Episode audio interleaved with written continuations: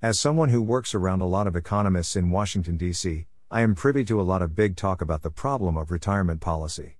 The overwhelming consensus among the learned is that Americans, as a group, aren't saving enough money for retirement, and that if we can gather sufficiently clever people in a room, we can figure out a way to coerce, trick, or otherwise induce workers to be more responsible with their incomes. I tend to be the odd man out in these meetings, my contribution is generally the radical proposition that we leave people alone and let them make their own choices. People aren't saving enough? How absurd. How much is enough, and who comes up with that number? Like most attempts at social engineering, this one appears to only work in one direction. Curious that no one ever laments when someone saves too much, and dies with an unspent fortune. If there is a correct amount of saving, then it would be logical to assume that it's just as possible to exceed it as to fall short, Yet it would appear that the correct amount of saving has a lower bound, but not an upper one. The overriding assumption in these talks is that people are irrational and short sighted, and that if they had as much knowledge and intelligence as economists, they would save more. Okay, maybe this is the case for some people, although I agree with Ludwig von Mises that the concept of irrational action is a contradiction in terms, but shouldn't we stop and consider that people make their financial decisions for a reason? People differ. Some people may have short life expectancies, and want to use their money while they can still enjoy it.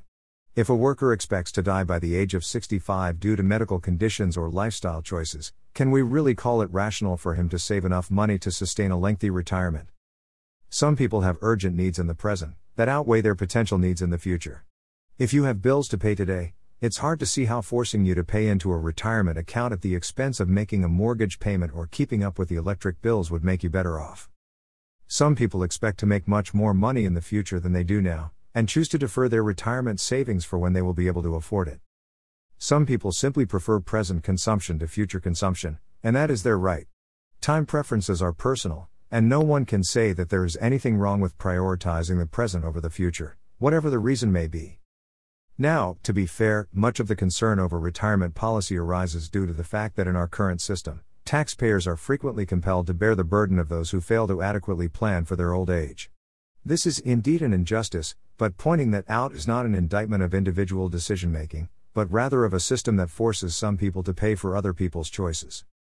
Instead of trying to control what workers do with their own money, it would make far more sense to make individuals bear the costs of their own actions, which would have the additional effect of increasing the incentives for saving. When you know that the government isn't going to bail you out, you tend to be a little more cautious in how you manage your money. I have a radical idea for retirement policy. Let's allow people to keep their own money, make their own decisions, and get government out of the business of telling people how to save. After all, your retirement should be nobody's business but your own. Logan Albright. Logan Albright is the Director of Research at Free the People. Logan was the Senior Research Analyst at FreedomWorks, and was responsible for producing a wide variety of written content research for staff media appearances, and scripts for video production. Logan also managed the research and interviews with congressional candidates used for endorsements by FreedomWorks PAC. He received his master's degree in economics from Georgia State University in 2011, before promptly setting out for DC to fight for liberty. This article was originally published on fee.org. Read the original article.